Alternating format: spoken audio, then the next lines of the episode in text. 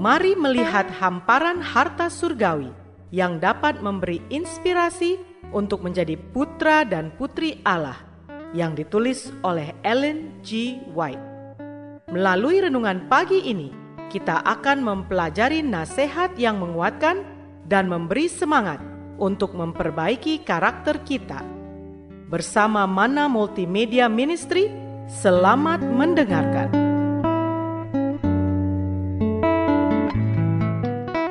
Shalom, selamat pagi saudaraku. Renungan pagi kita hari ini 24 Agustus berjudul Kemurahan dan Keadilan Bertemu di Salib. Bersama saya, Pendeta Andre Daembani. Ayat intinya diambil dari Mazmur 85 ayat 11. Demikian firman Tuhan. Kasih dan kesetiaan akan bertemu keadilan dan damai sejahtera akan bercium-ciuman. Mari kita dengarkan penjelasannya.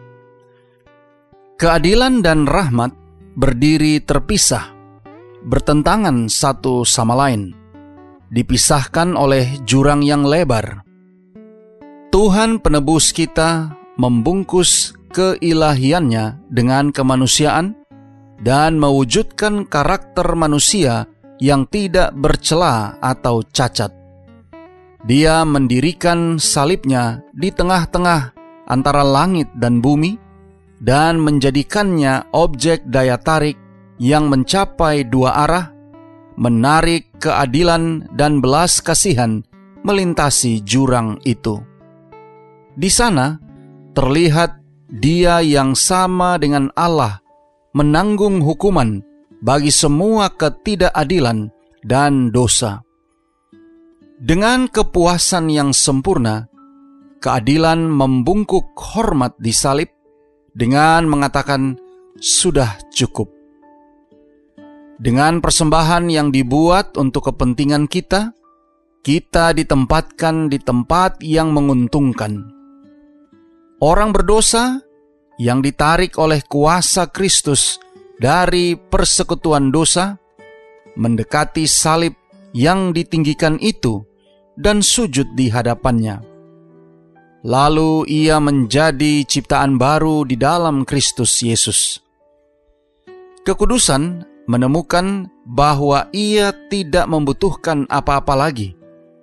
Pekerjaan penebusan melibatkan konsekuensi yang sulit bagi manusia untuk memahaminya ada yang harus diberikan kepada manusia yang berusaha untuk kesesuaian dengan gambar ilahi dari perbendaharaan surga, keunggulan kekuasaan yang akan menempatkannya lebih tinggi daripada malaikat yang belum jatuh. Saudara-saudara yang kekasih di dalam Tuhan, pertempuran telah terjadi, kemenangan telah didapatkan Peperangan besar antara dosa dan kebenaran memuliakan Tuhan di sorga, dan kekudusan Allah, kemurahan, kebaikan, dan hikmatnya terpampang di hadapan keluarga manusia yang diselamatkan, di hadapan dunia-dunia yang tidak jatuh, di hadapan semua tentara pekerja jahat, dari yang terbesar sampai yang terkecil. Kristus di kayu salib adalah media di mana belas kasihan dan kebenaran bertemu bersama. Dan kebenaran dan kedamaian saling mencium. Kehebatan dunia ini adalah untuk melengkapi manusia dengan tema ucapan syukur dan pujian yang akan bertahan sepanjang waktu dan sepanjang masa kekekalan. Doa kita hari ini Bapa, terima kasih.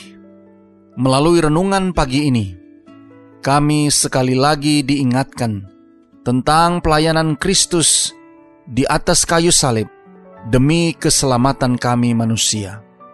Terima kasih melalui renungan pagi ini, kami dapat melihat bagaimana kemurahan dan keadilan yang walaupun bertolak belakang dapat bertemu di dalam pelayanan Yesus di kayu salib. Tolong kami hari ini Bapa, biarlah dengan pertolongan kuasa roh kudusmu, kami boleh dapat disanggupkan menghidupkan firman yang sudah kami dengarkan, sehingga kami pun boleh memperoleh bagian dari keselamatan yang engkau telah sediakan, di mana keadilan dan kemurahan dapat bertemu di dalam pelayanan di salib. Terima kasih Bapa. Inilah doa dan permohonan kami kepadamu. Di dalam nama Yesus kami berdoa. Amin.